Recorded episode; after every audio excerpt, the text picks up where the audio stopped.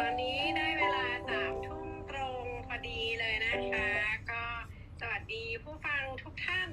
นะคะ ทั้งจากทาง Clubhouse และ Facebook Live ด้วยนะคะ วันนี้เรามาถึง session ปีที่ 2 แล้วนะคะ episode ที่ 62 แล้ว ในชื่อตอนว่าต้อกระจกเด็กก็เป็นได้หรือนะคะ โดยได้รับเกียรติจากผู้ช่วยศาสตราจารย์แพทย์หญิงอัจฉริยา วิวัฒน์วงวนาจากชมรม จากสุวิทยาเด็ก และตาเขราชวิทยาลัยจากสุแพทย์แห่งประเทศไทยมาร่วมพูดคุยกับเรานะคะ ก่อนอื่นเลยค่ะ ขออนุญาตเรียนเชิญ ท่านประธานราชวิทยาลัยของเราค่ะศาสตราจารย์แพทย์หญิงวานิชาชื่นกองแก้ว กล่าวเปิดการคุยกันในวันนี้สักเล็กน้อยค่ะอาจารย์ขออนุญาตเรียนเชิญค่ะค่ะขอบคุณค่ะ คุณหมอคุณหมอฝ้าย วันนี้เป็นวันที่กลับมานะคะ หลังจากที่สัปดาห์ที่แล้วนะคะ เราหยุด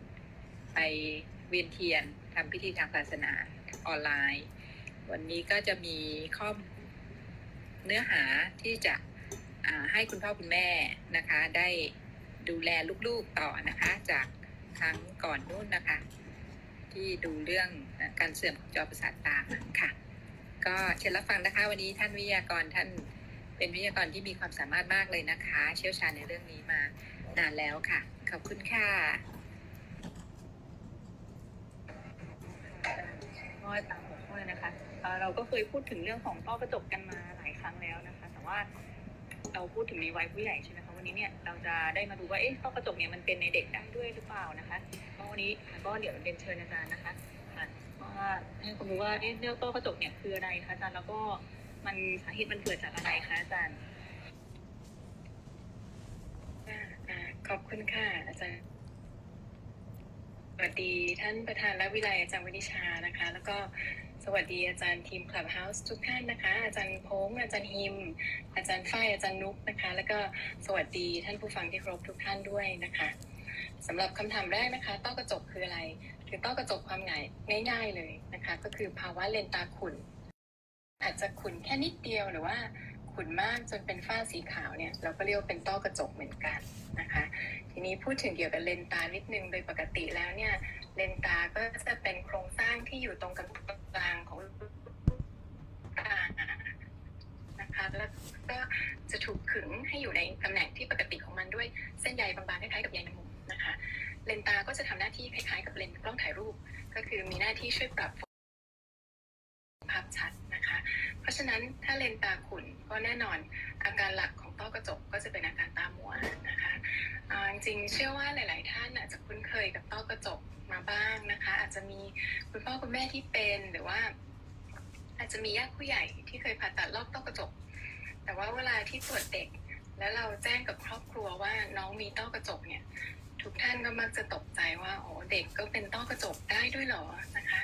ซึ่งจริงๆแล้วเนี่ยต้อกระจกเนี่ยเป็นได้ทุกช่วงอายุเลยนะคะสำหรับสาเหตุการเกิดนะคะต้อกระจกในเด็กเนี่ยอาจจะเป็นตั้งแต่แรกเกิดเลย หรือว่ามาเป็นภายหลังก็ได้นะคะ ซึ่งสาเหตุทั้งสองแบบเนี่ยอาจจะแตกต่างกัน ถ้าเป็นต้อกระจกที่เป็นตั้งแต่แรกเกิดสาเหตุอาจจะเกิดจากกรรมพันธุ์นะคะ หรือว่าการติดเชื้อระหว่างตั้งครรภ์เช่น หัดเยอรมันนะคะคุณแม่อาจจะมีประวัติเป็นไข้ออกผื่นหรือว่าจะมีโรคบางอย่าง เช่นโรคทาง metabolic หรือว่าเป็นซินโดรมหรือกลุ่มอาการของโรค เช่นดาวซินโดรม อันนี้ก็อาจจะทำให้เด็กมีต้อกระจกก่อนวัยได้นะคะ หรือว่าบางครั้งเราได้ตรวจทุกอย่างแล้ว แต่ว่าไม่ทราบสาเหตุนะคะว่าเป็นจากอะไร ทีนี้กลุ่มหนึ่งก็คืออต้อกระจกที่เป็นภายหลังนะคะ คือไม่ได้เป็นตั้งแต่แรกเกิด สาเหตุในกลุ่มนี้ก็อาจจะคล้ายๆ กับในผู้ใหญ่ ก็คืออาจจะเกิดจากการใช้ยาบางชนิดนะคะ โดยเฉพาะยากลุ่มสเตียรอย หรือว่าอาจจะเกิดจากเคยมีอุบัติเหตุ กระทบกระเทือนที่ตา หรือว่าเกิดจากโรคประจำตัวบางอย่างที่ทำให้เป็นต้อกระจกก่อนวัยได้ เช่น อาจจะเป็นเบาหวานหรือว่าเป็นโรคข้ออักเสบในเด็กนะคะเอ่อแล้วยาถ้าเป็นยาสเตียรอยนี่เมื่อกี้บอกว่าเกิดยาต้อกระจกได้ เด็กจะส่วนใหญ่จะได้รับสเตียรอยจากทางไหนอะครับอ๋อส่วนใหญ่อขอบคุณสำหรับคำถามนะคะอาจารย์หิมก็ส่วนใหญ่สเตียรอยที่พูดถึงเนี่ยมักจะเป็นในรูปแบบของอสเตียรอยชนิดที่รับประทานนะคะ แต่ว่าจริงๆแล้วเนี่ยเกิดจากสเตียรอยได้ทุกรูปแบบนะคะ ไม่ว่าจะเป็นสเตียรอยที่หยอดหรือว่าสเตียรอยที่พ่นจมูกก็เคยมีรายงานว่า ได้นะคะ แต่ที่เจอบ่อยๆก็จะเป็นสเตียรอยด์ที่ที่เป็นรูปแบบของการรับประทานค่ะอืมเด็กจะเป็นโรคไหนเท่านั้นเพราะคุณพ่อคุณแม่อาจจะต้องระวังว่าเออเอ่อลูกลูกฉันได้สเตียรอยด์หรือเปล่า แล้วก็จะต้องมาดูแลเกี่ยวกับสงสัยต้อกระจกต้องมาหาหมอตาหรือเปล่าอะไรอย่างเงี้ยครับอ่าอ๋อค่ะอาจารย์ก็มีหลายหลายโรคเลยนะคะ ตั้งแต่อาจจะเป็นโรคแค่เล็ก ๆ น้อยๆที่เรานึกไม่ถึงอย่างเช่นอ่าอาจจะเป็นโรค ภูมิแพ้หรือว่าเป็นโรคหอบหืด ซึ่งเขาอาจจะได้รับสเตียรอยเป็นช่วงๆตั้งแต่วัยเด็กนะคะ หรือว่าอาจจะเป็นโรคบางอย่างเช่นโรคไต ซึ่งอาจจะต้องได้รับสเตียรอยรับประทานเป็นเวลานานนะคะ หรือว่าอาจจะมีโรคข้ออักเสบ หรือว่าเป็นโรคภูมิคุ้มกันเป็นกลุ่มออโตอิมูนนะคะ ที่เขาอาจจะจำเป็นต้องได้รับสเตียรอยเป็นระยะเวลานาน ซึ่งถ้า ประจำตัวที่ต้องใช้ยากลุ่มสเตียรอยเนี่ยก็แนะนำให้มาตรวจตานะคะ หรือว่าบางครั้งเนี่ยกุมารแพทย์ก็จะส่งมาให้หมอตาช่วยดูภาวะแทรกซ้อนจากการใช้อืมครับ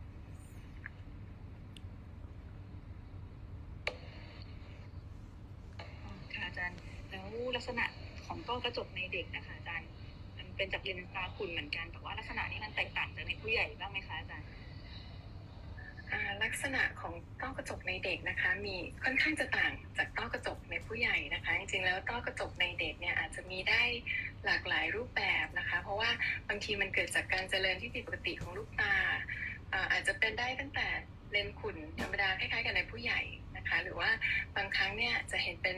เลนขุ่นเป็นจุดเล็ก ๆ กระจายอยู่ทั่วๆ ในเนื้อเลนก็ได้นะคะ หรือว่าบางทีเนี่ยเลนไอตัวเลนมันสลายไปแล้วบางส่วนเหลือแต่เป็น แผ่นเนื้อเยื่อแข็งๆ หรือบางครั้งมันมีความผิดปกติอย่างอื่น เช่นอาจจะมีร่างแหของเส้นเลือดมาหุ้มรอบๆเลนนะคะ ก็คือเรียกได้ว่าจริงๆแล้วต้อกระจกในเด็กเนี่ย แต่ละรายจะมีลักษณะที่ไม่เหมือนกันเลยก็ได้ค่ะอาจารย์แล้วตัวแต่ละสาเหตุการเกิดนี้ลักษณะความขุ่นมันก็แตกต่างกันด้วยไหมคะอาจารย์อืมก็แตกต่างกันค่ะค่ะ ใช่ค่ะอาจจะแล้วแต่สาเหตุด้วยค่ะ อ๋อ แล้วสาเหตุไหนที่เจอบ่อยบ่อยๆไหมคะอาจารย์เจอบ่อยที่สุดเลยในเด็กนะคะอาจารย์ที่เจอบ่อยๆนะคะ ก็อาจจะเป็นเป็นสาเหตุที่เป็นจากกรรมพันธุ์นะคะ อาจจะมีสมาชิกในครอบครัวคนอื่นที่เป็น เช่น อาจจะมีคุณพ่อหรือว่าคุณแม่ที่เป็นนะคะ หรือว่าอาจจะมีพี่น้องคนอื่นในครอบครัวที่เป็นนะคะ ซึ่งบางทีคุณพ่อคุณพ่อคุณแม่เป็น แล้วก็เคยผ่าตัดตอนเด็กๆ แต่ว่าเขาไม่ได้คิดว่ามันเป็นโรคที่ถ่ายทอดได้ เพราะฉะนั้นก็เลยไม่ได้พาลูกมาตรวจคัดกรองตั้งแต่เล็กๆ ก็ก็มีนะคะ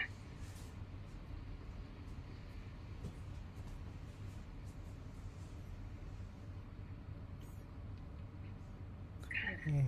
แล้วเด็กเด็กเราเราจะต้องรู้ไหมครับว่าจะต้องเอาเด็กมาตรวจหรือว่าเด็กเขาจะมีอาการเอง เขาจะบอกเองได้ไหมเอ่ย หมายถึงว่าเด็กจะเกิดตั้งแต่เมื่อไหร่โดยส่วนใหญ่เด็กรู้รู้เรื่องแล้วมันถึงจะเกิด หรือว่ามันเกิดกันตั้งแต่แบบแบบเบาเลยไม่รู้เรื่องแล้วคุณพ่อคุณแม่ต้องสังเกตอย่างไรครับ ถึงจะต้องเอามาให้เราตรวจเนี่ยครับ ค่ะอาจารย์ก็จริงๆ อาการต่างๆของต้อกระจกในเด็กนะคะจริงมีอาการหลักก็คืออาการตามัว แต่ว่าบางทีเด็กเล็กๆอะค่ะ ถ้าเขาไม่ได้มัวเยอะหรือว่าบางทีมัวข้างเดียวอีกข้างหนึงยังเห็นชัดอยู่เนี่ยเขามักจะไม่บอกอะไรนะคะ เด็กๆเนี่ยไม่ค่อยไม่ค่อยขี้บ่นนะคะไม่บางทีดูเหมือนไม่มีอาการอะไรผิดปกติเลย แต่ว่าถ้ามัวมานานแล้ว เริ่มมีภาวะตาขี้เกียจแล้วเนี่ยเราอาจจะเริ่มเห็นว่ามีตาเหล่หรือว่าตาเขๆออกนอกนะคะต้อกระจกบางชนิดอาจจะมีอาการแพ้แสงได้นะคะ โดยเฉพาะชนิดที่ที่เมื่อกี้บอกว่าเป็นจุดเล็ก ๆ กระจายอยู่ทั่ว ๆ ไปในเลนนะคะ ลองนึกภาพคล้ายๆ เรามองผ่านกระจกหน้ารถที่มีฝุ่นเปื้อนเป็นหย่อมๆะค่ะ มันก็จะทำให้แสงกระจาย แล้วก็เด็กก็จะมีอาการคล้ายๆแพ้แสง นะคะ หรือว่าบางทีถ้าต้อขุนมากๆ เราอาจจะเห็นเป็นจุดสีขาวตรงกลางตาดำก็ได้นะคะ แล้วก็เด็กที่เป็นต้อตั้งแต่แรกเกิด แล้วไม่ได้รีบรักษานะคะ ถ้าต้อกระจกหนาทึบบางการมองเห็นทั้งสองข้างเนี่ย ก็อาจจะทำให้มีตาสั่นได้ค่ะแต่ว่าอาการอาการก็หลากหลายเลยนะฮะในในต้อกระจกของผู้ใหญ่ส่วนใหญ่ก็คงจะมัวมัวๆแล้วคุณผู้ใหญ่ก็คงรู้ตัวอยู่แล้วนะเด็กๆนี่ไม่ไม่รู้ตัวก็น่าจะอันตราย ถ้าถ้าเราเบื้องเบื้องต้นนี่เราโดยทั่ว ๆ ไปเราแนะนำให้เรามีการคัดกรองไหมครับในในเด็ก หรือว่าโดยเราจะต้องเห็นเรื่องของอาการก่อน แล้วก็เอาเอาเอาเด็กมา เช่นอะเด็กเมื่อกี้ที่อาอาจารย์อาการอย่างที่อาจารย์บอกมันก็ผมในฐานะของหมอตาก็รู้สึกว่าเออมันช้าไปนิดนึงแล้วไหมเมื่ออ่าใช่ว่ามีอาการอ่าค่ะค่ะ ใช่ค่ะก็คืออย่างที่อาจารย์ฮิมบอกนะคะ คือจริงๆแล้วเนี่ยอาการเริ่มต้นของต้อกระจกเลยคืออาการตาหมวดแต่ว่าเนื่องจากเด็กเนี่ยเขาสื่อสารไม่ค่อยได้นะคะ ก็มักจะมาด้วยอาการที่มันค่อนข้างค่อนข้างช้าแล้ว อาการที่ว่าตาเลหรือว่า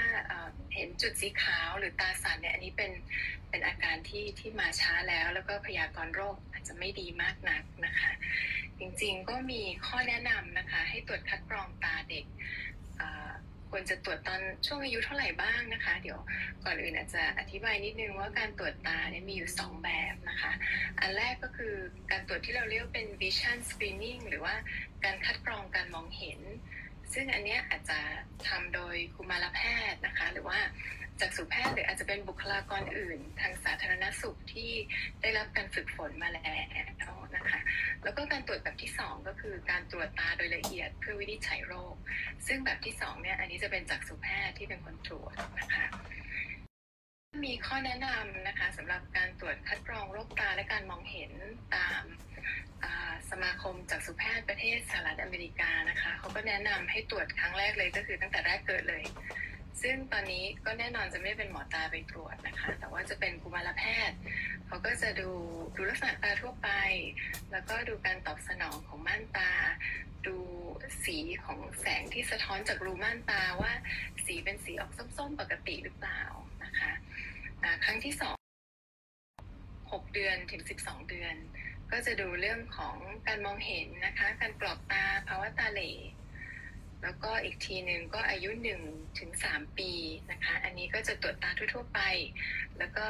ลองให้อ่านชาร์ตที่เป็นรูปภาพ เพราะว่าเด็กจะเริ่มคุยรู้เรื่องอาจจะเริ่มรู้จักรูปภาพแล้วนะคะ ส่วนครั้งที่สี่ก็คือตอนอายุ 3-5 ปีนะคะ ซึ่งอันนี้เราอาจจะถ้าเด็กรู้จักตัวเลขแล้ว เราสามารถให้อ่านชาร์ตที่เป็นตัวเลขนะคะ ตู้ไฟที่เป็นตัวเลข ซึ่งอันนี้จะเป็นการเช็คการมองเห็นที่แม่นยำที่สุดนะคะ แล้วก็ตรวจเช็คภาวะตาเหลตาขี้เกียจหรือสายตาผิดปกติร่วมด้วยถ้าสำหรับตัวเองนะคะก็จะแนะนำคนไข้ง่าย ๆ คือตรวจตอนแรกเกิดทีนึงแล้วก็ 6 เดือนแล้วก็ 1 ปี อีกทีหนึงก็คือ 3 ปีก็คือประมาณก่อนเข้าเตรียมอนุบาลนะคะแล้วก็อีกทีก็คือ 5 ปีก่อนเข้าอนุบาลก็มาเช็คอีกทีหนึ่งนะคะอาจารย์ ซึ่งถ้าถ้าเราตรวจ vision screening หรือว่าคัดกรองการมองเห็น โดยกุมารแพทย์หรือบุคลากรอื่นที่ไม่ใช่จากษุแพทย์แล้วเขาสงสัยว่ามีอาจจะมีความผิดปกติ หรือว่าการมองเห็นดูเหมือนอ่านตัวเลขได้ไม่ครบทุกแถว ก็จะมีการส่งต่อให้จากษุแพทย์ตรวจตาโดยละเอียดอีกทีหนึ่งนะคะ ซึ่งตอนนี้ปัจจุบันนี้ก็จะเห็นอาจจะมีตามโรงเรียนต่างๆนะคะคือบางโรงเรียนเขาก็อาจจะตรวจคัดกรองการมองเห็นปีละครั้ง แล้วก็ถ้ามีผิดปกติเขาก็จะเขียนจดหมายส่งตัวมาให้จากษุแพทย์ตรวจที่โรงพยาบาลต่อค่ะอืม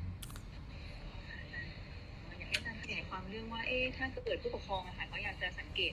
ว่าบุตรหลานเขาเนี่ยมีปัญหาเรื่องของต้อกระจกหรือเปล่าอาจารย์จะแนะนำให้ให้ผู้ปกครองเขาดูตรวจตาของน้องยังไงบ้างในเบื้องต้นบ้างไหมคะอาจารย์ก่อนที่แบบว่าเอ๊ะจะมาหาจะมาพบแพทย์ที่โรงพยาบาลนะคะอาจารย์ค่ะค่ะ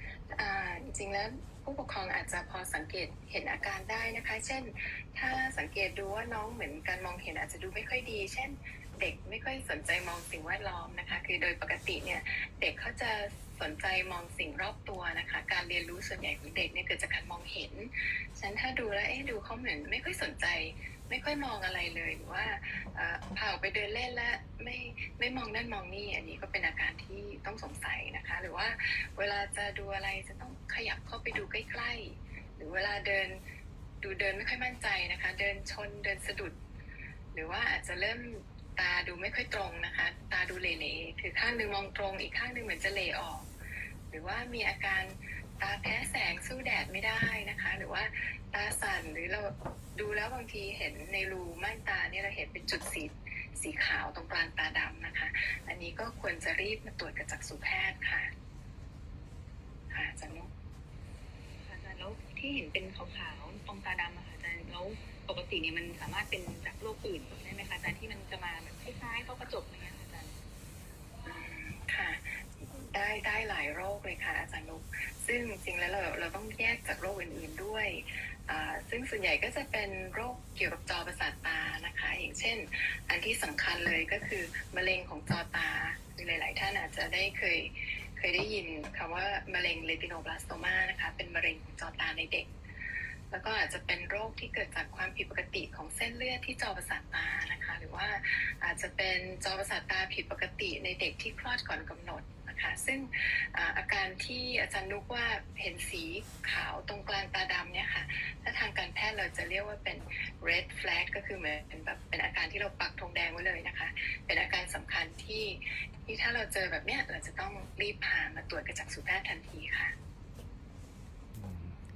คุณพ่อคุณแม่ก็อาจจะต้องอลองสังเกต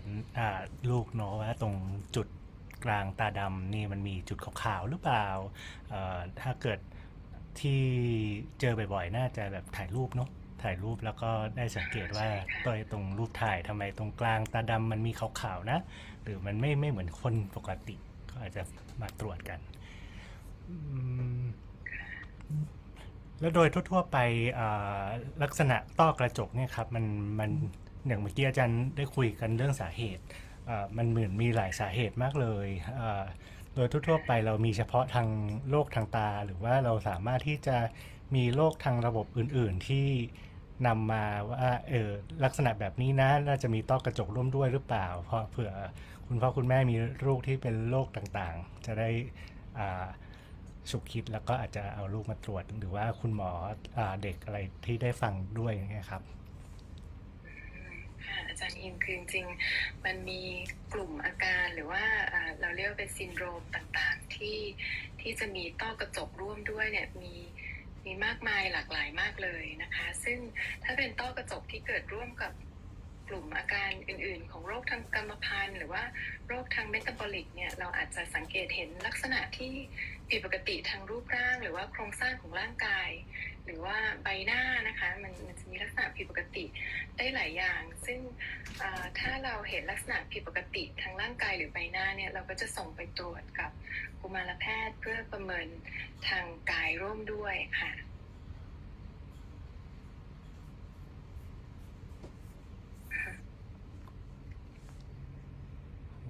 แล้วถ้าสมมติว่าอ่าเราเราตอนนี้เรามามุ่งเน้นกันต้อกระจกกันเรื่องของหมอตาดีกว่า เวลาถ้าเด็กมาที่ตาเนี่ยครับ หมอตาเราจะตรวจอะไรกันบ้างครับ ในต้อกระจกเออว่าเฉพาะต้อกระจกเหมือนผู้ใหญ่ไหมเจอต้อกระจกก็อะมาแล้วเราก็ผ่าตัดกันดีกว่า แล้วเดี๋ยวมันก็ดีเองการตรวจตาในในเด็กนะคะ จริงก็อยากจะพยายามตรวจการมองเห็น นะคะซึ่งบางทีในเด็กเล็กเนี่ยเราอาจจะไม่สามารถวัดได้ออกมาเป็นตัวเลขที่ชัดเจน แต่ว่าเราก็จะสังเกตเลยตั้งแต่เด็กเดินเข้ามาในห้องตรวจเลยนะคะอาจารย์ว่าท่าทางการเดินหรือว่าการสนใจต่อสิ่งแวดล้อมเขาเป็นยังไงนะคะพฤติกรรมการมองเขาเป็นยังไงนะคะ แล้วก็ดูดูแลเอ๊ะมองนั่นมองนี่หรือเปล่า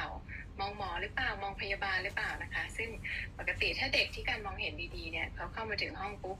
จ้องหมอจ้องพยาบาลแล้วก็ร้องไห้เลยนะคะ อันนี้แสดงว่าการมองเห็นเนี่ยน่าจะค่อนข้างดีนี้ถ้าเป็นเด็กที่ที่พอจะพูดได้นะคะ เราก็อาจจะให้ดู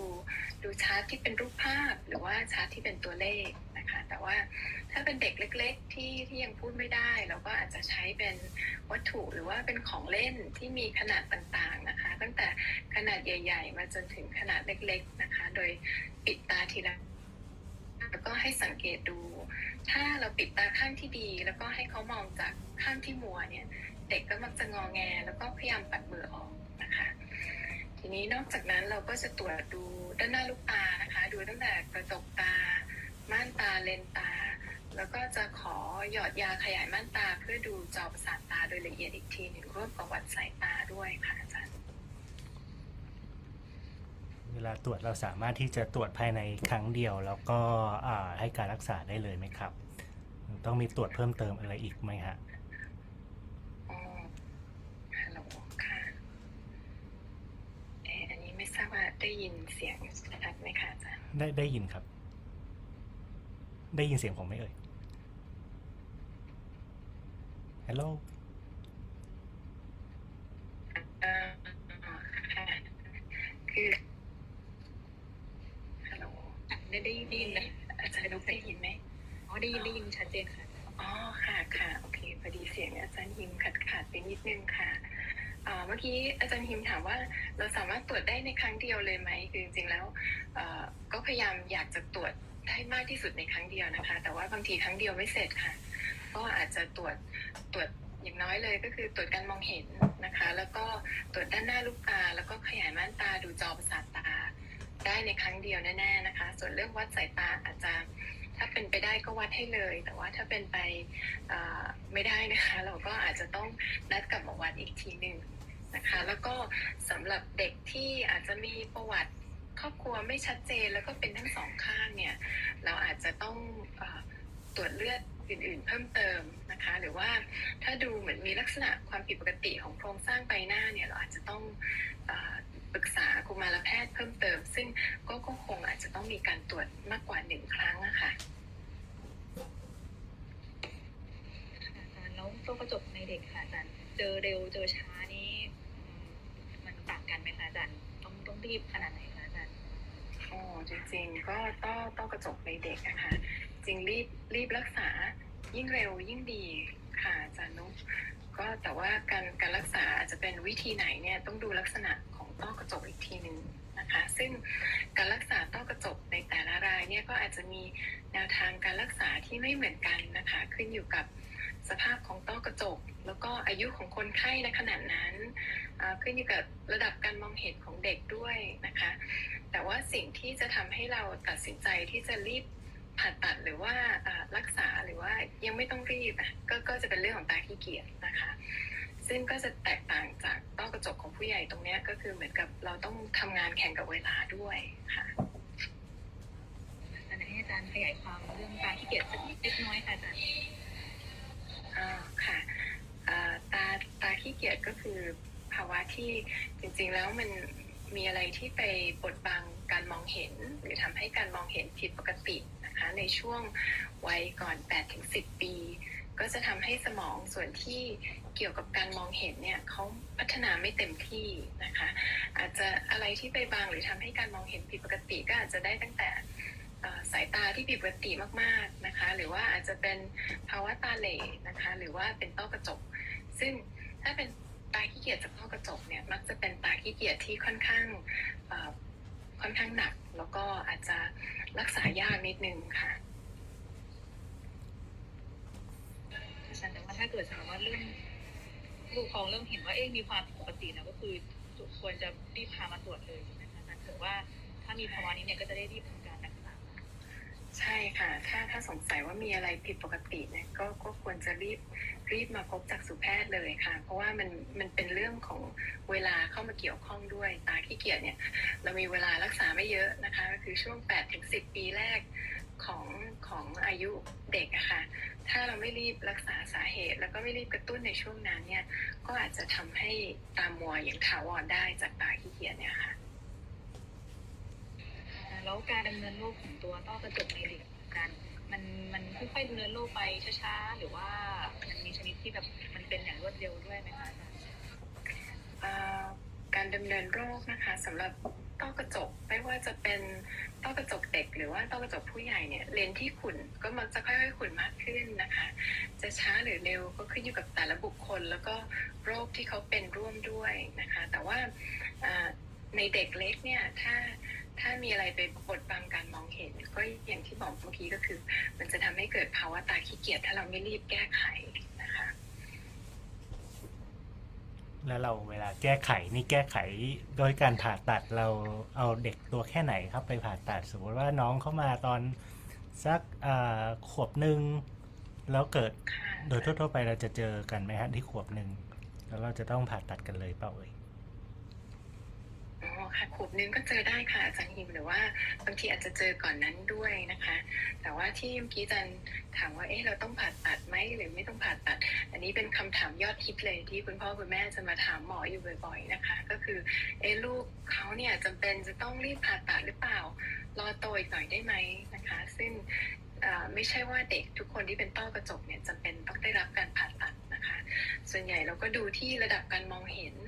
แล้วก็ขนาดแล้วก็ตำแหน่งของต้อกระจกนะคะ เช่นบางทีให้เขาอ่านชาร์ตตัวเลขบนตู้ไฟค่ะ ถ้าอ่านไม่ได้แค่แถวสุดท้ายตัวเล็ก ๆ อันนี้เราอาจจะถือว่าเอาการมองเห็นค่อนข้างดี อาจจะยังไม่จำเป็นต้องผ่าตัดนะคะ หรือว่าถ้าดูแล้วต้อมีขนาดเล็กไม่ได้บางตรงกลางของเลน ก็อาจจะนัดติดตามดูไปก่อนนะคะอนอกจากนี้เราก็จะวัดสายตาดูด้วยค่ะ ถ้าวัดแล้วมีสายตาผิดปกติร่วมด้วย เราก็จะลองให้ใส่แว่นดูก่อน ดูว่าการมองเห็นดีขึ้นหรือไม่หลังจากใส่แว่นนะคะ จริงๆแล้วตัวเองก็มีคนไข้เด็กอยู่หลายคนนะคะ ที่เป็นต้อกระจก แต่ว่าไม่ได้ผ่าตัด บางคนเป็นต้อที่มีลักษณะเหมือนเป็นจุดเล็ก ๆ กระจายอยู่ในตัวเลนนะคะทำให้เนื้อเลนมันดูมันไม่สม่ำเสมอ แล้วก็มีภาวะสายตาเอียงมากอาพอวัดดูแล้วสายตาเอียงเอียงตั้งหลายร้อยนะคะ แล้วก็พอให้ เด็กใส่แว่นไปสัก3-4ถึงสี่เดือนเนี่ย ปรากฏว่าการมองเห็นสามารถกลับมาได้ดีเกือบปกติเลยนะคะ ก็ก็เลยไม่ได้ผ่าตัดนะคะ แต่ว่ายังไงก็ตามเนี่ยเราก็ต้องมีการตรวจติดตามอย่างใกล้ชิดด้วยนะคะ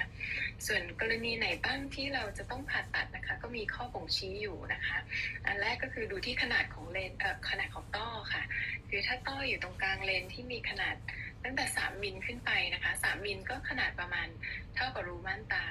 คือถ้าต้อกระจกบางรูม่านตาพอดี อันนี้เนี่ยน่าจะต้องรีบผ่าตัดนะคะ หรือว่าต้อที่ขุ่นมากแล้วก็ไม่มีบริเวณที่ใสๆของเลนมาขั้นเลยนะคะหรือว่าถ้าเราดูแลเริ่มเริ่มมีอาการของต้อกระจกที่เป็นมานาน เช่น มีภาวะตาสั่นหรือว่าตาเหล่ออันนี้ก็ต้องควรจะรีบผ่าตัดนะคะ หรือว่าถ้าในเด็กโต แล้วเขารู้สึกว่าตามัวไปรบกวนคุณภาพชีวิต อันนี้ก็เป็นข้อบ่งชี้ในการผ่าตัดนะคะ นี่สำหรับอายุที่จะผ่าตัดนะคะ ก็ก็ดูว่าเป็นกี่ข้างนะคะสำหรับต้อกระจกที่เป็นข้างเดียวเนี่ยอาจจะเร่งด่วนมากกว่าต้อกระจกที่เป็นสองข้างเล็กน้อยนะคะ ก็จะมีข้อถ้าเป็นข้างเดียวแล้วก็มีข้อบ่งชี้ในการผ่าตัด ก็แนะนำให้ผ่าตัดภายใน 4-6 สัปดาห์หลังคลอดเลยนะคะ นี้ที่เราทำเร็วเพราะว่า คำนึงถึงเรื่องตาขี้เกียจด้วยว่าะถ้าตาข้างหนึ่งเห็นดี แต่อีกข้างหนึ่งมีต้อกระจกบางเนี่ยอันนี้มีโอกาสที่จะเกิดตาขี้เกียจได้มากนะคะ ส่วนคนไข้ที่ที่เป็นทั้งสองข้างนะคะ และเป็นตั้งแต่แรกเกิดเนี่ย อันนี้เราควรจะผ่าตัด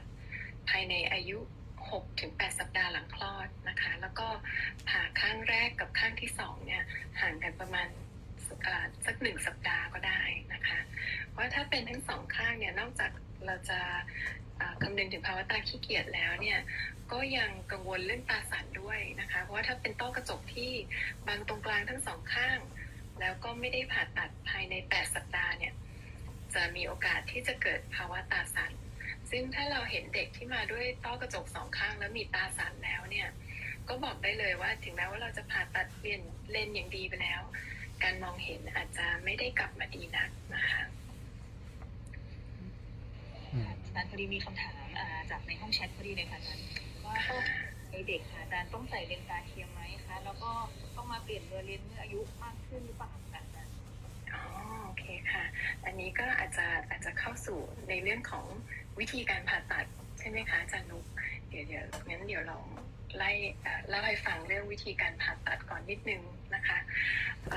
การผ่าตัดสำหรับต้อกระจกทั่วๆไปนะคะ จริงๆแล้วเนี่ยก็มีขั้นตอนที่สำคัญ หลักๆ อยู่ก็คืออันอันแรกคือเราจะเจาะเปิดถุงหุ้มเลนทางด้านหน้านะคะ แล้วก็หลังจากนั้นก็จะดูดสลายเลนที่เป็นต้อออก แล้วก็หลังจากนั้นก็จะใส่เลนตาเทียมเข้าไปแทนที่นะคะ ซึ่งอันนี้เป็นต้อกระจกทั่วไปที่เป็นในผู้ใหญ่ แต่สำหรับการผ่าตัดต้อกระจกในเด็กก็อาจจะมีรายละเอียดที่แตกต่างจากผู้ใหญ่หลายประการนะคะ เนื่องจากลักษณะทางกายวิภาคของเลนเนี่ยอาจจะมีความแตกต่างจากผู้ใหญ่ นะคะ เช่น เนื้อเลนมันจะค่อนข้างเหนียวหนึบๆนะคะ บางคนบอกว่ามันคล้ายๆกับหมากฝรั่งหรือว่าขนมกัมมี่แบร์นะคะถุงหุ้มเลนก็จะเหนียวแล้วก็หนากว่าผู้ใหญ่นะคะ กระจกตาก็หนาแล้วก็ลูกตาก็เล็ก เพราะฉะนั้นเครื่องมือที่ใช้ผ่าตัดอาจจะแตกต่างจากในผู้ใหญ่นะคะ ซึ่งเราจะใช้เป็นหัวอันตราซาวความถี่สูง แต่ว่าในเด็กเนี่ยก็จะเน้น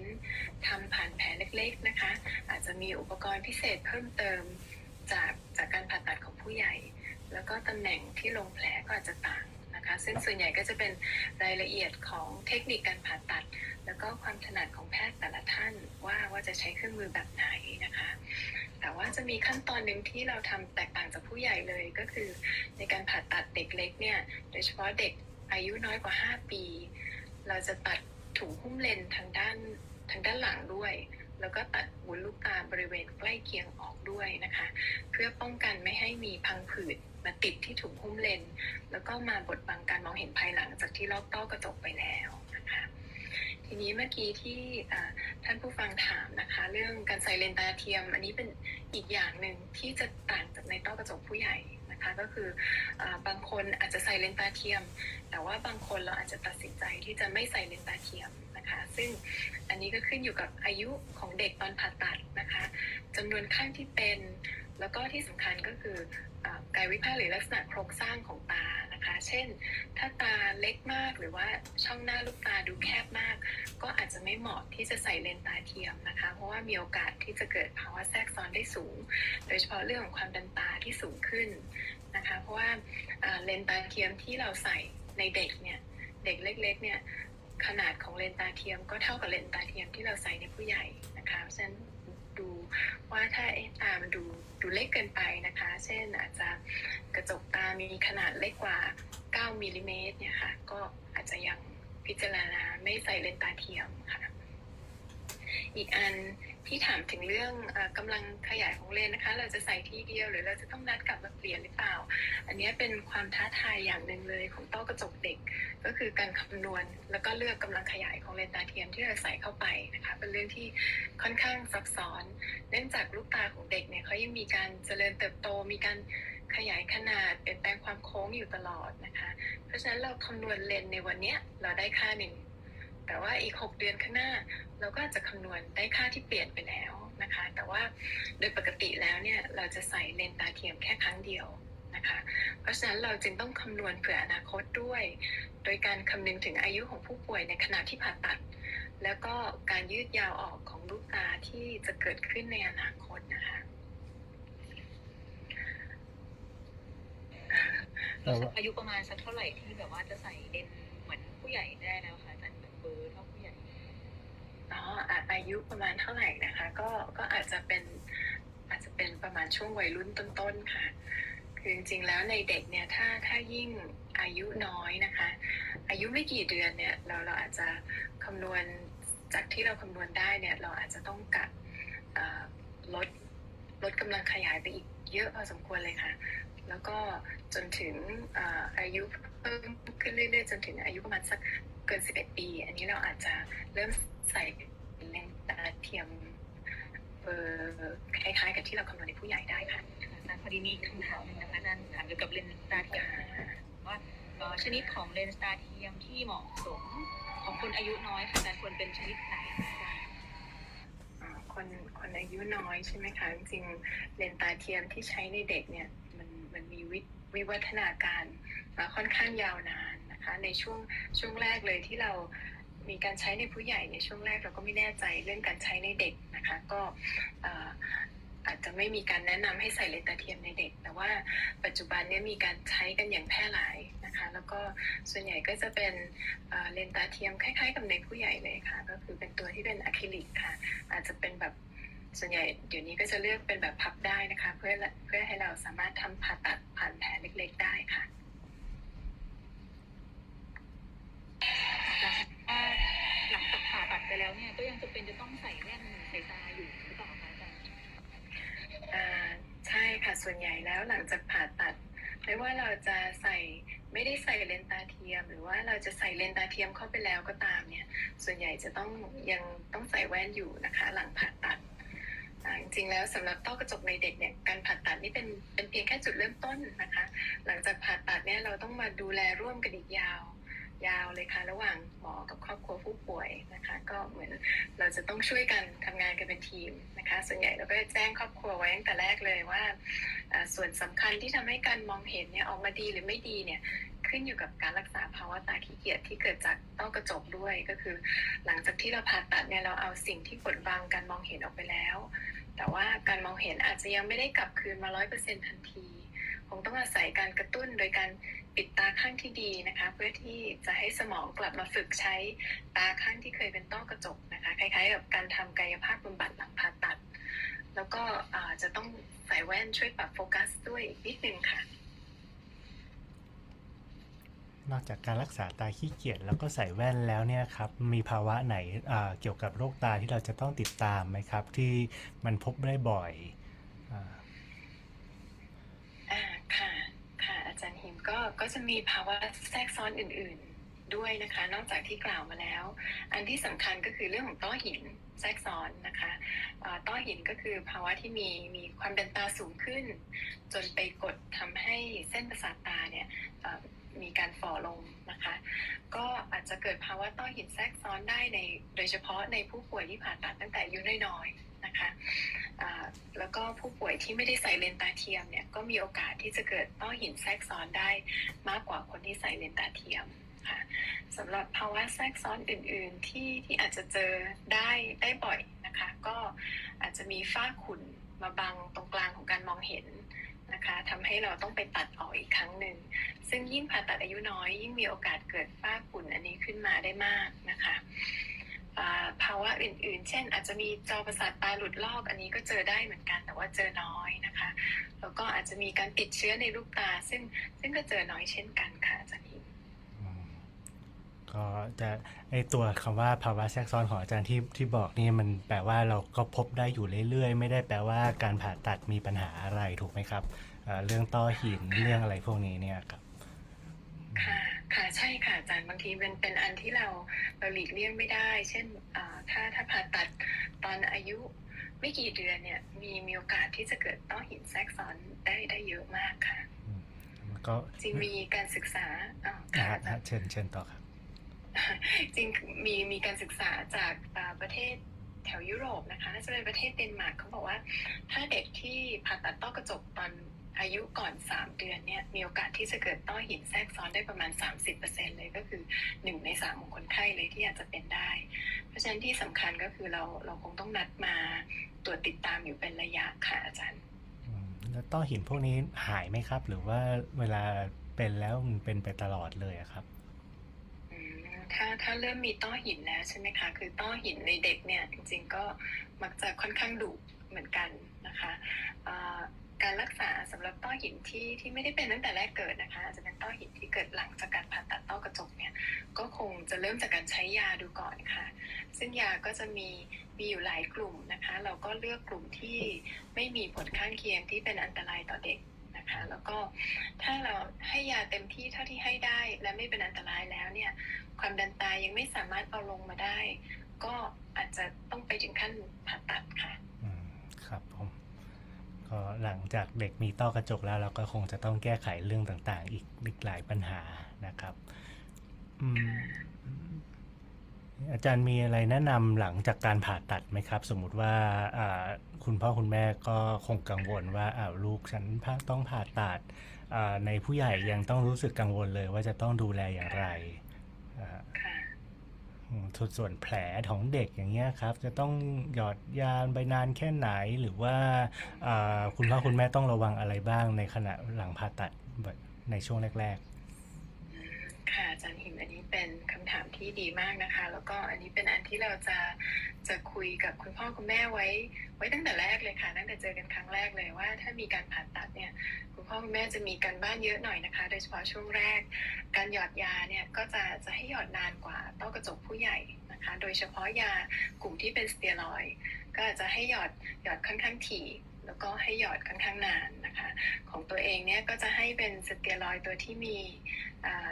ตัวที่อาจจะแรงนิดนึงนะคะ แล้วก็ให้หยอดทุก 2 ชั่วโมงเลย ในช่วง 1-2 สัปดาห์แรก หลังจากนั้นก็จะค่อยๆ ลดลงนะคะ แล้วก็อาจจะให้ให้หยอดนานเกิน 1 เดือน คือนานกว่าของผู้ใหญ่นะคะ อย่างน้อยก็อาจจะประมาณสัก 2 เดือนค่ะอาจารย์สิทำไมเราถึงต้องให้หยอดสเตียรอยด์เพื่อป้องกันไอ้ฝ้าฝ้าที่มันจะมาเกิดขึ้นหลัง เลนตาเทียมที่เราใส่เข้าไปอะค่ะ ซึ่งเด็กๆเนี่ยเขาจะมีการสมานแผลที่ที่ค่อนข้างดีแล้วก็เร็วมากจะสังเกตว่าเวลาเด็กเป็นแผลหกล้มเนี่ยแป๊บเดียวก็หายละนะคะ ก็เช่นกันเวลาเป็นแผลในตาเนี่ยบริเวณที่เราอุตส่าห์เปิดเปิดแผลทำเอาไว้อะค่ะ เราไม่ต้องการให้พังผืดเข้ามาปิด เราไม่ต้องการให้มีการสร้างแผลเป็นฉะนั้นเราก็ต้องให้ยาลดการสร้างแผลเป็นก็คือยากลุ่มสเตียรอยเนี่ยให้ให้ในเด็กค่อนข้างถี่แล้วก็ให้ค่อนข้างนานค่ะ เมื่อกี้อาส่วนจารย์เรื่อบองกการดูแลสเตียรอยด์ทำให้เกิดต้อกระจกแล้วเป็นต้อกระจกเสร็จปุ๊บผ่าตัดเสร็จใส่สเตียรอยด์ต่อนะฮะ ใช่ค่ะไม่มีต้อกระจกเกิดซ้ำอีกแล้วใช่ไหมครับ ค่ะ ใช่ค่ะอาจารย์ฮิมก็คืออ่ามันอาจจะเกิดจากสเตียรอยด์ได้ แต่ว่า อันนี้เราเอาต้อกระจกออกไปแล้ว แต่ว่าอันที่อาจจะต้องระวังก็คือเรื่องของต้อหินนะคะ ที่เมื่อกี้พูดถึงเพราะสเตียรอยด์เนี่ยนอกจากต้อกระจกแล้วมันทำให้เกิดต้อหินได้ด้วย คือบางเด็กบางคนเนี่ยหยอดสเตียรอยด์แล้วความดันตาขึ้น นะคะ ซึ่งอันเนี้ยเราเจอในเด็กมากกว่าผู้ใหญ่ คือการที่หยอดสเตียรอยด์แล้วความดันตาขึ้น เพราะฉะนั้นเนี่ยหลังจากที่เราให้เริ่มหยอดยาไปหนึ่งอาทิตย์ ก็จะนัดคนไข้กลับมาเพื่อเช็คความดันตาค่ะอีกอันที่อาจารย์ถามเรื่องเกี่ยวกับแผลผ่าตัดใช่ไหมคะ ส่วนใหญ่เนี่ย แผลของเด็กเนี่ยเราเรามักจะเย็บเอาไว้นะคะ แต่ว่าเย็บแล้วก็ไม่ใช่ว่าปลอดภัยนะคะคือถ้าเอาไปหกล้มหรือว่าเอามือไปขยี้ตาเนี่ยแผลมันอาจจะรั่วได้ เพราะว่าช่วงแรกๆเนี่ยแผลที่กระจกตามยังไม่ติดยังติดไม่ค่อยแข็งแรง นะคะ ก็จะแนะนำให้ระวังเรื่องการกระทบกระเทือนนะคะเอ่อเล่นเบาๆหน่อยนะคะ แล้วก็ระวังเรื่องการติดเชื้อด้วยค่ะ เพราะว่าเด็กๆนี่บางทีชอบเอาเอามือไปจับทุกอย่างนะคะ แล้วเสร็จแล้วก็มาขยี้ตา นี้ถ้าติดเชื้อหลังผ่าตัดเนี่ยก็มักจะเป็นการติดเชื้อที่ค่อนข้างรุนแรงค่ะอืมต้องระวังไปนานแค่ไหนครับ อ๋อ ในเด็กใช่ไหมคะคือ ถ้าในผู้ใหญ่เนี่ยเราก็ยังบอกประมาณเดือนหนึ่งนะคะ แต่ว่าเด็กๆนี่คือปกติตัวเองก็แบบอาจจะขี้ระวังนิดหนึ่งก็จะขอไว้สักสองเดือนนะคะ ที่ไม่ทำอะไรลดผลค่ะอืมครับ แล้วเราจะต้องตัดไหมไหมครับเด็กๆเนี่ยอ่าในเด็กคือจริงๆการเย็บแผลเนี่ยมีมีการใช้ไหมได้ทั้งสองแบบนะคะ คืออาแพทย์บางท่านอาจจะใช้เป็นไหมละลาย เย็บ ซึ่งเราไม่ต้องตัดแผลตัดไหมนะคะ แต่ว่าบางท่านก็อาจจะใช้ใช้เป็นไหมที่ไม่ละลายนะคะ ซึ่งจริงๆก็ไม่ได้ตัดทุกรายนะคะ ส่วนใหญ่จะเห็นว่ามันเปื่อยๆแล้วมันก็หลุดไปเองนะคะแต่ว่าถ้ามันไม่หลุดสักทีแล้วก็พอแผลมันติดแล้วแผลมันจะหดนิดนึง แล้วเราเห็นว่ามีไหมที่มันหลวมๆอะค่ะ อันเนี้ยอาจจะเป็นสาเหตุของการติดเชื้อ โดยเฉพาะถ้าเริ่มมีเหมือนกับมีขี้ตาออกเยอะบริเวณใกล้ๆไหมเนี่ย อันเนี้ยก็อาจจะเป็น เป็นกรณีที่เราจะต้องไปตัดค่ะอาจารย์อืมครับมีอาจารย์ท่านอื่นเหลืออะอาจารย์อัจฉริยามีอะไรเพิ่มเติมผมหมดโพยแล้ว มีท่านผู้ฟังข้างล่างมีอะไรถามไหมครับ ตอนนี้วันนี้เราพูดถึงต้อกระจกในเด็กเลยมีมีคนมีคำถามในต้อกระจกในที่ไม่ใช่เด็กด้วยนะครับแต่ว่าก็อายุไม่ไม่มากนะครับ มีมีคุณออนอเป็นอายุที่28 28 บอกว่ามีม่านตาอักเสบจากเชื้อเฮอร์ปี แล้วก็เป็นมีต้อกระจกด้วยต้อกระจกมากขึ้นหลังการรักษาด้วยยารักษาการอักเสบเรียบร้อยแล้ว แล้วก็ตอนนี้เนี่ยจะผ่าตัดต้อกระจกได้ไหมถ้าเคยเป็นติดเชื้อเฮอร์ปีสมาก่อนอ๋ออันนี้คือจริงๆก็ปกติเราเราจะไม่ได้ผ่าตัดในระหว่างที่มีการอักเสบ ข้างในตานะคะ ส่วนใหญ่เราก็จะรอให้มันให้ม่านตาอักเสบนี้สงบก่อนคล้ายๆกับในเด็กเหมือนกันนะคะ ที่เป็นโรคข้ออักเสบในเด็ก แล้วก็จะมาร่วมกับม่านตาอักเสบนะคะ เราก็จะรักษาเรื่องม่านตาอักเสบอะไรให้มันสงบเรียบร้อยก่อน แล้วก็ค่อยผ่าตัดต้อกระจกค่ะแล้วก็ชนิดของเลนส์ละครับ เออ เมื่อกี้ในเด็กเราได้คุยกันไม่น่าเมื่อกี้เราเราใส่เลนส์ตาเทียมที่พับได้ แล้วมันมีเลนส์ตาเทียมที่ หลายระยะอะไรอย่างเงี้ยครับ ในเด็กใส่กันไหมครับ อืมอ่าจริงๆ เลนส์เลนส์ที่สามารถโฟกัสได้หลายระยะ เป็นเลนส์พวกเลนส์พรีเมียม เลนส์ multifocal ใช่ไหมคะอาจารย์หิม ใช่ครับ จริงๆอะในเด็กเล็กเนี่ยจริง ๆ ไม่ค่อยไม่ค่อยแนะนำให้ใส่เท่าไหร่นะคะ โดยเฉพาะเด็กที่มีตาขี้เกียจเพราะว่าเลนส์พวกเนี้ยมันจะเหมือนแบ่งแสงไปในแต่ละระยะ แล้วก็ช่วงแรกๆเนี่ยสมองอาจจะต้องมีการปรับตัว เพราะว่าอาจจะเห็นเห็นภาพหลายภาพอาจจะต้องสเพรสไปบางภาพนะคะ แต่ว่าในเด็กที่มีตาขี้เกียจเนี่ยเราต้องเราต้องการให้เห็นภาพที่คมชัดอยู่ภาพเดียว เพื่อให้อ่าตาขี้เกียจมันฟื้นตัวได้เร็วขึ้นค่ะอืมเดี๋ยวเราจะแต่บอกว่าว่าถ้าเป็นเด็กโตเด็กวัยรุ่นอืมอะไรเงี้ยครัก็บผมก็เคยใส่เหมือนกันค่ะ ก็อาจจะเหมาะในกรณีนั้นมากกว่าค่ะอาจารย์ แต่ว่าพรีเมียมก็ไม่ได้ดีเสมอไปนะฮะในบางกรณี แล้วแล้วอย่างเมื่อกี้ท่านที่เป็นออออายุ 28 แล้วล่ะครับ อาจารย์ปกติในถ้าไม่ได้เกินแก่แบบว่า 40 50 แล้วอาจารย์ใส่เลนส์ประเภทไหนครับ อันนี้ อาจจะต้องคุยกับคนไข้ค่ะว่าเขาเขาต้องการแบบไหน แล้วก็ไลฟ์สไตล์เป็นแบบไหน แล้วก็เลนส์ที่โฟกัสหลายระยะเนี่ยมีข้อดีข้อเสียยังไงบ้างนะคะ คือจริงๆแล้วเนี่ยเคยเคยใส่ในเด็กที่เป็นวัยรุ่นปลายๆเหมือนกันนะคะคือเขาเป็นต้อกระจกข้างเดียว แล้วก็อีกข้างหนึ่งการมองเห็นปกติ แล้วก็สรุปสุดท้ายเขาก็เลือกเป็นใส่เลนส์หลายระยะนะคะ แต่ว่าก่อนที่จะใส่เข้าไปเนี่ยคงต้องแนะนำว่าเลนส์หลายระยะเนี่ยมันไม่ได้ perfect เหมือนกับตาหนุ่มๆนะคะ การการปรับแต่ละระยะใกล้กลางไกลเนี่ยมันมันจะไม่ได้ดีมากเหมือนกับตาอีกข้างที่เป็นตาปกติของเขา คะอีกอย่างก็คือถ้าไลฟ์สไตล์คือคนอายุน้อยเนี่ยมันจะยังค่อนข้างแอคทีฟอาจจะใช้ชีวิตกลางคืนเยอะ อาจจะขับรถกลางคืนเยอะ นี่ก็อาจจะต้องอธิบายว่าเลนส์ประเภทที่โฟกัสได้หลายระยะเนี่ยมันมีโอกาสที่จะมีการกระจายของแสงได้นะคะ ซึ่งบางคนบอกไม่เป็นไรเขาเขาอยู่กับมันได้ แต่ว่าบางคนไม่ชอบอะค่ะมันมันลำคาหรือว่ามันรบกวนชีวิตประจำวัน ก็อาจจะต้องอธิบายข้อดีข้อเสียทั้งหมด ให้เขาฟังก่อนนะคะ แล้วก็ให้คนไข้ร่วมตัดสินใจกับเราค่ะอืมครับผมทีนี้เอ้ยถ้าเกิดเราใส่เลนส์แปลว่าอาจารย์ในเด็กๆเนี่ยเราใส่เลนส์ระยะเดียวใช่ไหมครับ เป็นค่ะเอ่อไม่ใช่เลนส์หลายระยะ แล้วเลนส์กลุ่มนั้นที่เรามองมองใกล้มองไกลมองยังไงครับ แล้วเด็กต้องใส่แว่นตานี่อ่าหลังจากที่ทำเสร็จเราต้องใส่แว่นเหมือนคนแก่ไหมครับสองระยะ เพื่อที่จะให้มองใกล้ได้หรือมองหรือว่าเอาระยะเดียว ใช่ใช่เลยค่ะ อาจารย์ฮิมคือหลังผ่าตัดเนี่ยคือจะบอกคุณพ่อคุณแม่ไว้เลย ว่าหลังผ่าตัดเนี่ยน้องเขาจะต้องใส่เลนที่เป็น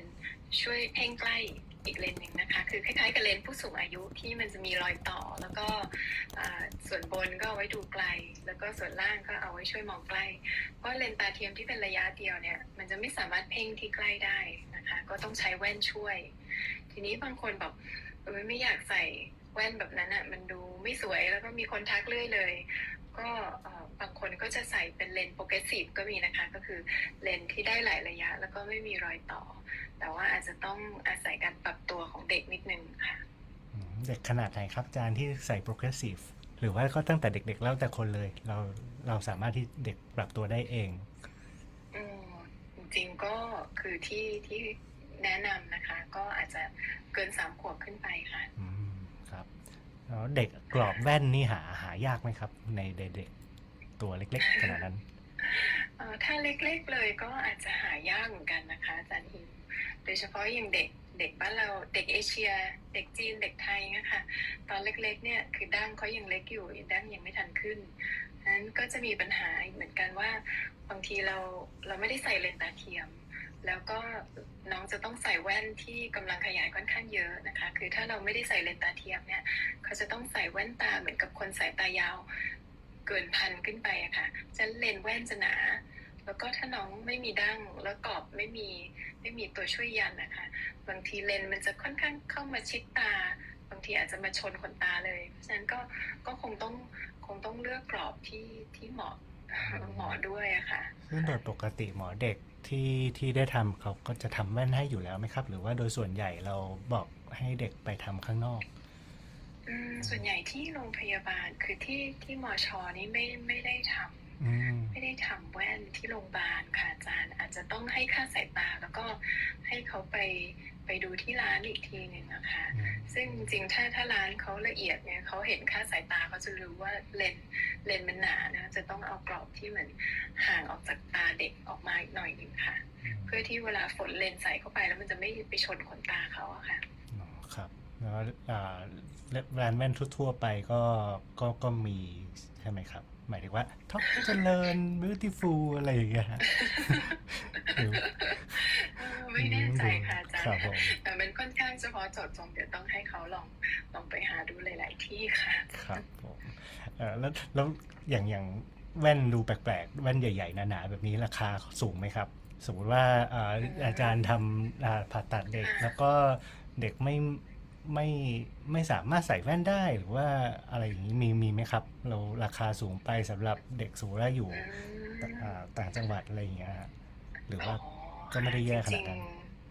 จริงๆจริงๆตัวเลนส์เนี่ยก็ราคาไม่ได้สูงมากนะคะอืมครับเท่าที่ทราบนะคะอาจารย์หิมอ่า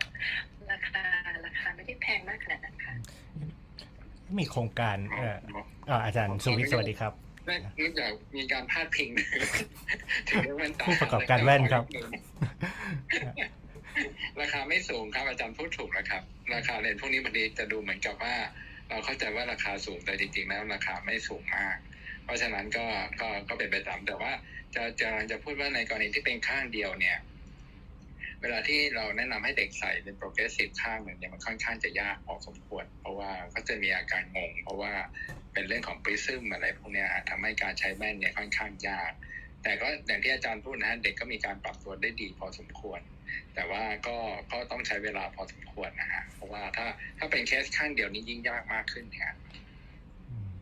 เด็กมีใส่คอนแทคบ้างไหมครับอ่าก็พยพยายามจะหาที่ใส่อยู่ค่ะอาจารย์อิมเพราะว่า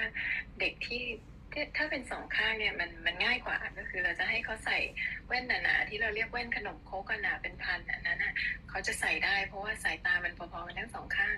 แต่ว่าพอเป็นข้างเดียวอะค่ะ แล้วเราไม่ได้ใส่เลนตาข้างหนึ่งเนี่ย ถ้าถ้าเป็นที่ประเทศฝั่งตะวันตกนะคะเขาก็จะให้ใส่เป็นคอนแทคเลนส์เพราะว่ามันยากมากที่จะใส่แว่นที่เลนเลนสายตาเยอะมากๆข้างหนึ่งแล้วก็อีกข้างหนึ่งเนี่ยไม่มีค่าสายตา มันยากมากสำหรับเด็ก เพราะนั้นก็ที่ที่เมืองนอกนะคะเขาจะใส่เป็นคอนแทคเลนส์นะคะที่เราก็จริง ๆ ก็พยายามจะจะลองดูอยู่นะคะ ที่ที่มอชอก็จริงๆคุยกับอาจารย์ที่ทำเกี่ยวกับกระจกตา ว่าถ้าถ้ามีเคสก็เคยส่งไปให้เขาวัดเหมือนกันนะคะ ให้วัดความโค้งของกระจกตา แล้วก็พยายามลองลองฟิตคอนแทคเลนส์ดูอะค่ะ ซึ่งโดยปกติยายากไหมครับ สมมติว่าในในในในในความเป็นผู้ปกครอง หรือว่าโอ้เราเราใส่คอนแทคเลนส์ผู้ปกครองจะต้องดูแลมากกว่าแว่นไหม หรือว่ามันดีกว่ามันมันสะดวกกว่าอย่างเงี้ยครับอ๋อค่ะ จริงดูแลน่าจะดูแลค่อนข้างยากค่ะอาจารย์หิมทั้งเรื่องของความสะอาดด้วยแล้วก็เรื่องของการใส่ด้วยนะคะคือใส่เข้าไปก็ยากแล้ว แล้วก็บางที มันหล่นมันหลุดตอนไหนก็ไม่รู้ แล้วก็หายไปต้องสั่งใหม่ ก็ก็จะมากับค่าใช้จ่ายที่เพิ่มขึ้นด้วยค่ะ ซึ่งบางทีเราเราให้คุณพ่อคุณแม่ลองเลือกดูนะคะ ระหว่างใส่แว่นกับคอนแทคเลนส์เนี่ยพอคุณพ่อคุณแม่ฟังแล้วอ๋อจะต้องใส่คอนแทคเลนส์ให้กับลูกน้อยๆของเขา ซึ่งบีบตาตลอดเลยแค่หยอดยาก็ลำบากแล้วเนี่ย บางทีเขาก็จะเลือกที่จะใส่แว่นมากกว่าค่ะ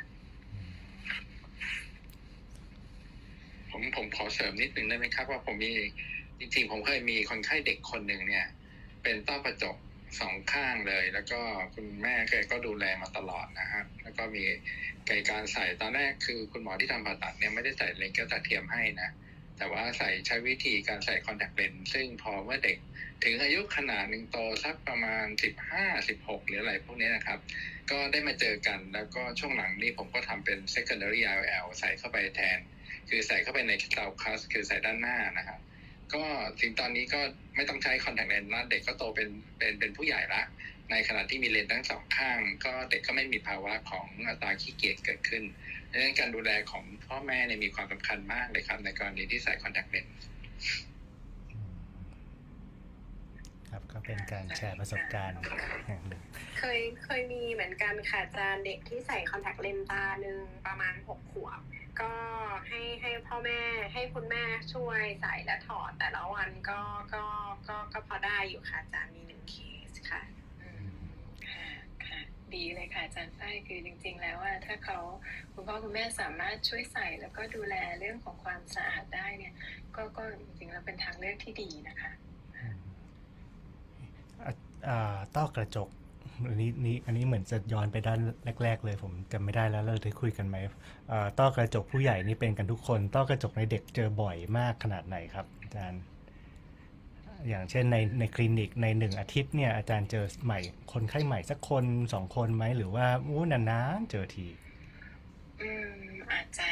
ในแต่ละเดือนนะคะอาจารย์หิมจริงในแต่ละเดือนก็ก็เจออยู่นะคะ คือเจอทุกเดือน อืมแต่อาจจะไม่เทุกถึงกับทุกอาทิตย์นะคะอาจารย์เดือนครับ แต่ว่าเราก็เป็นเหมือนกับศูนย์รับรีเฟอร์ด้วยนะคะ มันก็เลยเจออยู่เรื่อยอืมๆค่ะแต่ว่าก็ไม่ได้เจอบ่อยมากๆนะฮะแต่ก็ถ้าเจอก็งานงานยาวเลยนะฮะอืมใช่ค่ะ ระยะยาวเลยค่ะอาจารย์ตั้งแต่เล็กจนเป็นวัยรุ่นเลยค่ะอืมอันนี้มีเอ่อคนถามว่าเลนส์ power ตัดได้สูงสุดเท่าไหร่อันนี้ อันนี้ไม่ทราบว่าเป็นเลนส์เลนส์ตาเทียมหรือว่าเป็นเลนส์เลนส์แว่นนะครับในช่วยช่วยคุณนัทยาลองโพสต์เพิ่มได้ไหมครับ ว่าคำว่าเลนส์นี่คือเลนส์แว่นหรือเลนส์ตาเทียมที่อาจารย์มีประสบการณ์แค่ไหนครับ เรื่องเรื่องเลนส์เวลาที่ตัดได้เยอะๆ ค่ะ คือถ้าเลนตาเทียมถ้าถ้าสั่ง ที่มีสั่งได้เลยรู้สึกจะ power ประมาณบวก 28 นะคะอ่าถ้าถ้าสูงกว่านี้นี่ไม่แน่ใจว่าอาจจะต้องสั่งจากต่างประเทศจะมีหรือเปล่า แต่ว่าส่วนใหญ่ที่ที่ใส่แล้วก็สั่ง power มีให้ใช้ได้เลยก็คือประมาณบวก 28 ค่ะอาจารย์ๆแล้วถ้าเป็นเลนเลนส์แว่นตาล่ะครับ อาจารย์สุวิทย์เอ่ออาจารย์ใส่เลนส์แว่นตา power ตัดสูงสุดได้เท่าไหร่ครับ กำลังกำลังเคาะดูรายรายละเอียด พอดีนายจันถามเร็วไปหน่อยน่าจะคือแม็กซิมัมที่ผมจำได้มันคือ14นะบวก14แล้วกำลังนั่งเคาะดูรายละเอียดของแต่ละบริษัทว่าเออมีมากกว่านั้นไหมนะครับ แต่ว่ามันมีมีบริษัทรับทำเลนส์จริงๆก็นั่งนั่งเคาะคอมพิวเตอร์อยู่นี่แต่ว่าถ้าที่เห็นคือประมาณบวก14ถึง16อันนี้เป็น18นี่ผมว่า เป็นเลนส์บวกนะฮะหมายถึงว่าเป็นเลนส์เอ่อแทนเลนส์ตาเทียมไปเลยใช่ไหมฮะใช่เลนส์บวกใช่แล้วเดี๋ยวนี้มันไม่มันไม่ได้เป็นหนมครกแล้วนะครับ แต่เดี๋ยวนี้มันมันมีวิวัฒนาการในการทำที่ดีขึ้น คือมันจะไม่ใช่แต่ขอบเป็นหนมครกแล้วของข้างๆบางๆ ไม่ใช่ละเดี๋ยวนี้ก็ทำออกมาได้ดีขึ้นอืมคือดูใกล้เคียงกับเป็นเลนส์บวกบวกมากๆมากกว่า ครับ ผมจำได้ว่าผมผ่านตาไปเวลานั่งเคาะอยู่นี้ว่ามันอยู่ตรงไหน เหมือนจะไม่ได้มีทุกบริษัทด้วยนะคะอาจารย์ที่ทำเลน power บวกสูงสูงๆอ่าบวก16นี่เคยสั่งแน่ๆค่ะอาจารย์ แต่แต่จำไม่ได้ว่าถ้าสูงกว่านั้นนี่เคยอืมเคยสั่งหรือเปล่าเนาะช่วงนี้ก็ช่วงท้ายของรายการนะครับ มีผู้ฟังอยู่ในนี้ 48 ท่าน เข้าๆออกๆเป็นร้อยละเอ่อใน Facebook มีน้อยหน่อยถ้า มีผู้ใดจะสอบถามก็สามารถสอบถามได้นะครับ สามารถยกมือได้เลย หรือว่าจะส่งแชทก็ได้อืม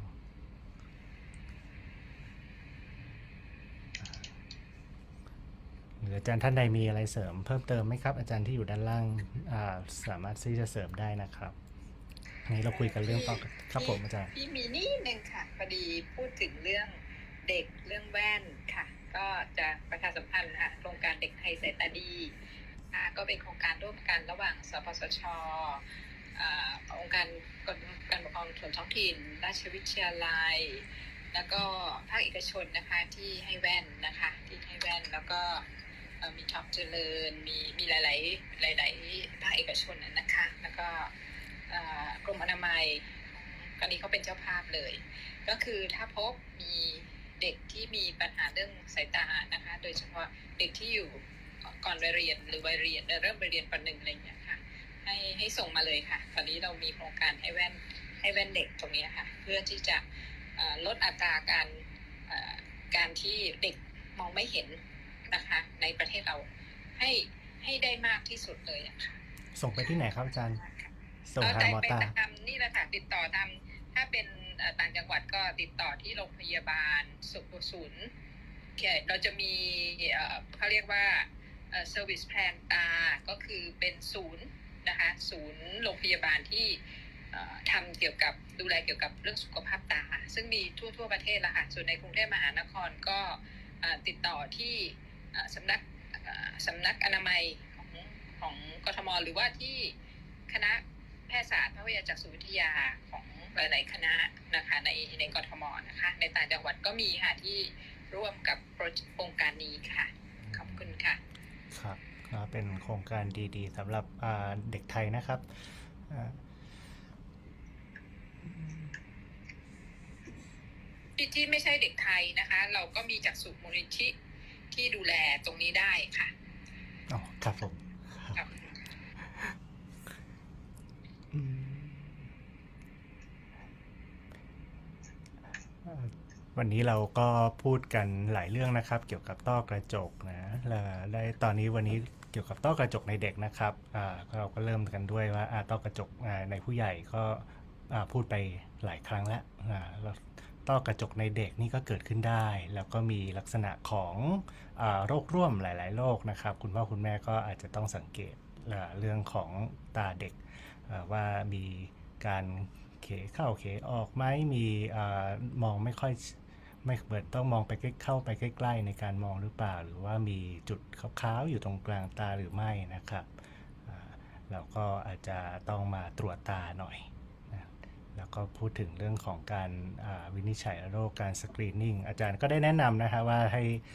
ตรวจตาเด็กตั้งแต่แรกคลอดเลยใช่ไหมฮะอ่าซึ่งเป็นหมอหมอหมอเด็กเขาก็จะคงจะดูอยู่แล้ว แล้วก็เป็นระยะระยะมาเรื่อยๆ มีอะไรสอบถามเพิ่มเติมหรือว่าอาอาจารย์ท่านใดเสริมไหมครับ วันนี้อาจารย์อ่าอาชริยาจะสรุปอะไรเพิ่มเติมไหมครับ ก็อ่าจริงแล้วก็ก็คือต้อกระจกในเด็กนะคะ ก็อาจจะเน้นว่าสามารถเกิดได้ทุกอายุเลยนะคะ ไม่ว่าเด็กโตเด็กเล็กหรือว่าเด็กแรกเกิด แล้วก็อาการหลักก็คืออาการตามัว แต่ว่าบ่อยครั้งที่จะเป็นอาการอื่น ที่นำมาโรงพยาบาล เช่น อย่างที่อาจารย์ทิมบอกนะคะ ตาเลแพ้แสงตาสั่นหรือว่าอาจจะเห็นสีขาวตรงกลางตาดำนะคะสำหรับการรักษาเนี่ยยิ่งเร็วยิ่งได้ผลดีนะคะต้อกระจกในเด็กไม่จำเป็นต้องผ่าตัดทุกราย แต่ว่าในรายที่ผ่าตัดการผ่าตัดนี่เป็นเพียงแค่จุดเริ่มต้นนะคะ แล้วก็ผลที่ออกมาอาจจะไม่สามารถคาดการได้เหมือนกับผู้ใหญ่นะคะ การรักษาจะได้ผลดีก็คงต้องร่วมกันระหว่าง หมอ แล้วก็ครอบครัวของผู้ป่วยนะคะในการรักษาภาวะตาขี้เกียจแล้วก็ต้องมาตรวจติดตามผลรวมถึงเฝ้าระวังภาวะแทรกซ้อนอย่างสม่ำเสมอด้วยค่ะอาจารย์ค่ะขอบคุณค่ะอ่าขอบคุณอาจารย์ที่มาเป็นวิทยากรให้ในวันนี้นะครับอ่าส่วนสัปดาห์หน้า สัปดาห์หน้าเราเป็นสัปดาห์ปลายเดือนใช่ไหมครับอาจารย์นุกเอ่ออาจารย์สศิอ่า ใช่แล้วค่ะก็เช่นเคยนะคะ สัปดาห์สุดท้ายปลายเดือน ก็เป็นสัปดาห์ Q&A ที่ทุกท่านสามารถถามคำถามที่อยากรู้ได้เลย แล้วก็คณาจารย์ทุกท่านนะคะ ถ้าสะดวกก็เรียนเชิญมาช่วยตอบได้เลยนะคะครับขอเสริมกับเลิกนะครับ ผมได้ข้อมูลมาแล้วครับ หลังจากหาตั้งนานเลนเลนติคูล่าหรือเลนตาต้อเนี่ยทำตั้งแต่บวก8ถึงบวก20นะครับอืมแต่ตาเอียงได้ถึง400ครับขอบคุณในข้อมูลครับอาจารย์อ่า ก็อ่าอาทิตย์หน้านะครับก็มาตอบคำถามแล้วก็มาถามคำถามกันนะครับอ่าคำถามใดๆก็ได้ที่เกี่ยวกับตานะครับ ไม่มีหัวข้อที่ชัดเจน เราสามารถที่จะเก็บคำถามของท่านไว้ แล้วก็มาคุยกับเราได้นะครับวันนี้เราที่คุยไปเนี่ยเราก็จะอยู่ใน Facebook นะครับ เรามี record เอาไว้ แล้วก็ใน Clubhouse เองก็มี record ไว้แล้วเดี๋ยวนี้นะครับ สามารถที่จะติดตาม ย้อนหลังได้สำหรับคนที่คิดว่าวันนี้เราฟังแล้วน่าจะมีประโยชน์นะครับออยากจะแชร์ให้คนทั่วๆไป หรือว่าพ่อแม่พี่น้องที่สนิทชิดเชื้อนะครับ สามารถที่จะกดแชร์คลิปของเราไปได้นะครับ เพื่อที่จะให้ส่งต่ออเรื่องของการศึกษาเรื่องของสุขภาพตา ให้คนไทยมีสายตาที่ดี อาจารย์วันนิชาวันนี้ขอจะฝากอะไรทิ้งท้ายไหมครับ อา จารย์ครับแต่ว่ากดไม่ทันไม่มีแล้วค่ะโอเคนะครับ งั้นวันนี้ก็อ่าทางทีมงานทุกท่านนะครับ ทางวิทยากรขอขอบคุณอาจารย์อัจฉริยะอีกครั้งนะครับ แล้วก็ไว้เจอกันสัปดาห์หน้านะครับ วันนี้อ่าสวัสดีครับ สวัสดีค่ะ ขอบคุณค่ะอาจารย์ค่ะขอบคุณอาจารย์